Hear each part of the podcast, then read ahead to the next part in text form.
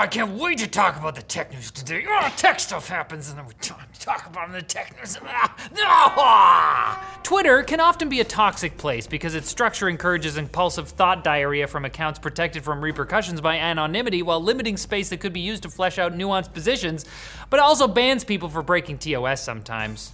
Elon Musk is concerned about the second part, so after asking in a tweet what should be done, he apparently thought the answer was to spend about $3 billion to buy 9.2% of Twitter. That's what you do. When, when you're that rich, they let you do it. So stupid. The purchase makes him the platform's single largest shareholder, No! now owning four times more than its founder, Jack Dorsey. Some analysts expect Musk to use his new position to leverage changes at Twitter or maybe eventually buy the company out to make sure that users can steal Reddit memes and contribute to the marketplace of ideas with cutting analysis like, oh hi lol, with impunity. Not to mention manipulating markets. Google's deadline for Android app developers to actually use its Google Play billing system has arrived, and as expected, some companies have suspended sales of digital goods as a result, because paying Google a commission can understandably be a burden on small developers like Amazon. That's right. You didn't see this coming? Audible, which is owned by Amazon, will no longer support purchasing ebooks through the Android app, although signing up for a subscription will still work. Barnes & Noble has also removed the ability to buy ebooks through its Android apps, meaning you can't even buy books on their own Nook branded tablets. They're just tablets now. Nooks without books? I ain't looking. It was actually always a requirement for developers to use Google Play billing for digital goods, but for years, Google mostly looked the other way when developers didn't comply, and strangely decided to enforce its policy around the time that Epic sued it and Apple for their App Store policies. Maybe Google just makes so much money that they didn't even realize they were missing out on commissions. I don't know. Hey, Elon, maybe you should buy Google too. And Intel has unveiled new details about its Blockscale ASIC, which promises to play a major role in helping crypto mining companies achieve both sustainability and hash rate scaling objectives in the years ahead, because we were all worried about them not being able to profit off their huge investments in mining farms. It matters. What if they couldn't do it? No! The Blockscale unit can hit up to 580 gigahashes per second, meaning miners are gonna want this chip. But Intel claims it won't eat into production of its other CPUs and GPUs because to produce them, it seems like Intel may be using other foundries like TSMC rather than its own. So it's only taking up bandwidth that TSMC could be using to make other chips that people want, leaving Intel with lots of capacity to make the only chips that anyone wants Intel chips. You see how that's better? Oh, They're the good guys. Yeah, the blue stuff. Oh, I want the. Hey, you got any blue stuff? Coca Cola, Sunny D. Oh, uh, blue stuff. Oh, blue drink. Now it's time for Quick Bits, brought to you by Manscaped and their Ultra Premium Collection, the all in one skin and hair care kit for the everyday man that covers every body part butt, balls, and don't forget, body. I did, did I write this? That's right, the Ultra Premium Kit has shampoo, body wash, hydrating spray, and deodorant to make man maintenance easier than ever. Plus, these products are cruelty free, paraben free, and vegan because caring about your impact on the world is one of the manliest things I could think of. And look at me!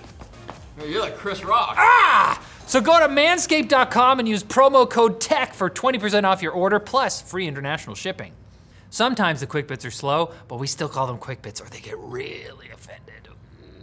Dmitry Rogozin, the chief of Russia's space agency Roscosmos, said on Twitter that the restoration of normal relations with the country's Western partners on shared projects, like the International Space Station, is only possible if the illegal sanctions placed on Russia are removed. Russia's an expert on legal.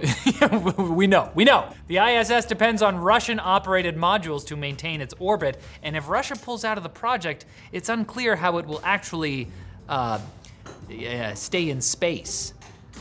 Maybe Elon can buy it. 9.2% is all we need to stay in low Earth orbit, baby! That'll help. VideoCardz is reporting that according to their sources, AMD will soon launch five new Radeon RX 6000 series cards. The RX 6400, 6500, 6650 XT, 6750 XT, and 6950 XT, with the XT model sporting a faster 18 gigabit per second memory bandwidth. The cards are expected to launch May 10th, and like almost all of AMD's mid generation refreshes, all signs point to them being pretty okay. Just, just different cards. There were these cards, and now there's other ones. The UK government has picked the perfect time to announce that the Royal Mint will be creating an NFT as part of its forward looking approach to crypto assets. Yes, the total market value of NFTs dropped from 23 billion to 10 billion dollars between December and March as more and more people become aware of the litany of scams pervasive in the NFT community. But I don't know, maybe NFTs can benefit from the Royal Mint's initiative just as much as the world benefits from the royals. A token for every corgi. Give them to the peasants. Robotics engineering student Ken Pillonel gained some fame for building an iPhone with a functioning USB C port, and now he's done it again, but in reverse. A USB-C port with a functioning iPhone. Oh my god. That's right, the man somehow fitted an Android phone with a functioning lightning port, making it materially worse. Material design. But for April Fool's Day, it's okay to spend a lot of time on something just for the memes. That's what I told myself. And Elden Ring is notoriously hard, but some people sought to beat the game while making it even harder for themselves. For some reason, I don't understand why. Twitch streamer Seki managed to complete the entire game without taking any damage at all, while YouTuber Iron Pineapple beat it without directly giving any damage, using only summoned spirits to do his bidding. And my question is, why do these people punish themselves?